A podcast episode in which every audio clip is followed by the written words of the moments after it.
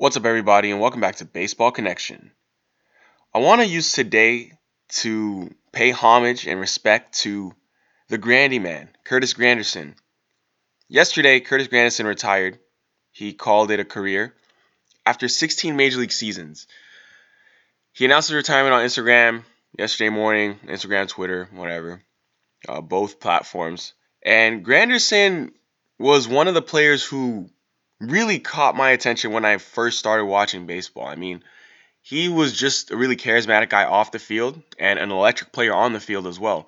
And, you know, it's been a while since he was in his prime, but when he was in his prime, we're talking about an all star. We're talking about a guy who was a triples machine. And he became a home run machine when he went to the New York Yankees and found that short porch in right field. But Curtis Granderson, my goodness, I mean, back in 2007, just his second full season in the big leagues, this dude hit 23 triples and 38 doubles and 23 home runs that year. He was just an absolute extra base hit machine for the Detroit Tigers. And um, he was a fan favorite. He's been a fan favorite every single place he's gone.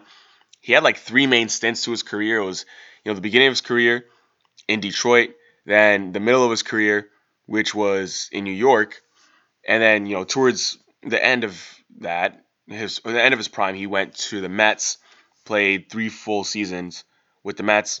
Actually had some pretty good years with them. And then after that, he became a journeyman.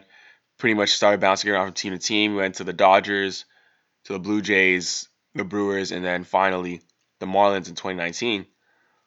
But at 38 years of age, Curtis Granderson called it a career. He finished it with 344 career home runs, a 249 average, 1,800 hits, 153 stolen bases, and a career 803 OPS. You know, for his career, uh, a 114 OPS plus on his career just goes to show you that this dude was an offensive machine at at his peak. If you really think about it, I mean, he was really good. When Grandy went to New York and he started hitting 40 bombs, I was like, what in the world? Like, I had never seen anyone take advantage of the Yankee Stadium short porch as much as, as he and Robbie Cano did back during that time. I mean, they, they were just, whenever those guys came up, it was like, wow. Like, get ready for, for liftoff because they would find those seats in right field as frequently as anyone. But as I, said, Grandy was well known for his work off the field. He won the 2016 Roberto Clemente Award.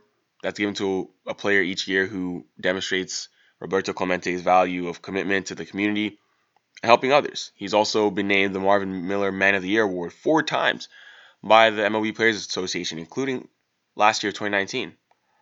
He's got a foundation and he does stuff in every single city he's played with. I mean, Detroit, New York, both the Bronx and Queens, LA, Toronto, Milwaukee, Miami, of course, his hometown of Chicago. And he's been able to take his Grand Kids foundation in every single city he's gone to. I mean, this dude donated $5 million to his alma mater, University of Illinois Chicago, to help them make their new ballpark. And he's just been a class act, always been great with interviews, very charismatic, and just a role model, I think, for a lot of young ball players. But just a shout out to Curtis Granderson. I mean, just kind of going through highlights. Just want to talk about some of the things he did. That 2000 season, sorry, that 2007 season with the Tigers and his 2011 season with the Yankees. Those were his best two seasons of his career. In 07, he had 302 with 23 bombs, 26 steals that I mentioned. In 11, he had 41 bombs, sold 25 bases, led the AL with 119 ribbies, and the majors with 136 runs. He was fourth in the American League MVP voting that year. I remember that. And uh, yeah, homered his first at bat as a Yankee, found that short porch and just kept doing it. But 47.3 wins above replacement for his career. That's 10th among, I mean, was 10th among active position players until he retired yesterday. A class act. One of the better players of the last decade and a half or yeah, 2007. That was that was 13 years ago. About the last decade to decade and a half. But um, we'll miss Grandy. But he gave us a lot of good moments over the years. Was an elite defender in Detroit an elite offensive player for the bulk of his career, and just an absolute class act. So, hats off to Curtis Granderson. Good luck to you and whatever your endeavors are. I'm sure he's going to be doing some philanthropic stuff because he always does, and giving back to the community. It's just something that a lot of players strive to do. Strive to be like Curtis Granderson, and you're gonna, you know, you're gonna reap the reap the good karma, I should say. So it's gonna be a short one today, but before I sign off, I want to say one little one little piece of news, a little tidbit.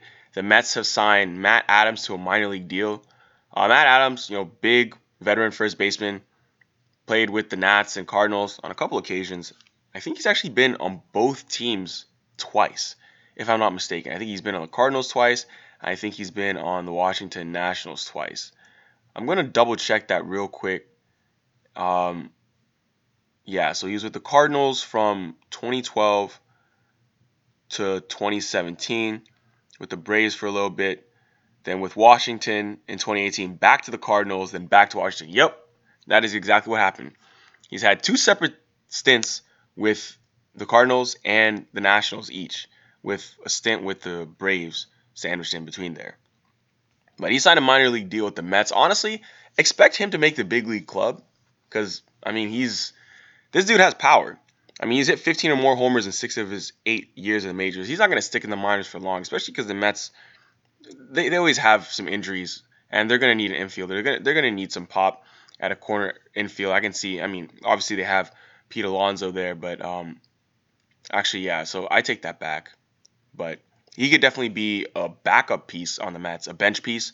I do not expect him to be in the minors long, but he's obviously not going to start at first base as long as Pete Alonso's there. So I do take back that he might start. He'd probably just come off the bench.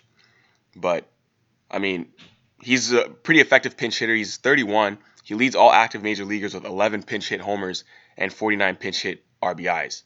So good lefty bat off the bench. Expect him to see him in New York for sure off the bench. I don't think he'll stick in the minors for long. But that's going to do it for today. That's all I've got. If you enjoyed this, please share it with someone who'd be interested, and we'll see you next time on Baseball Connection.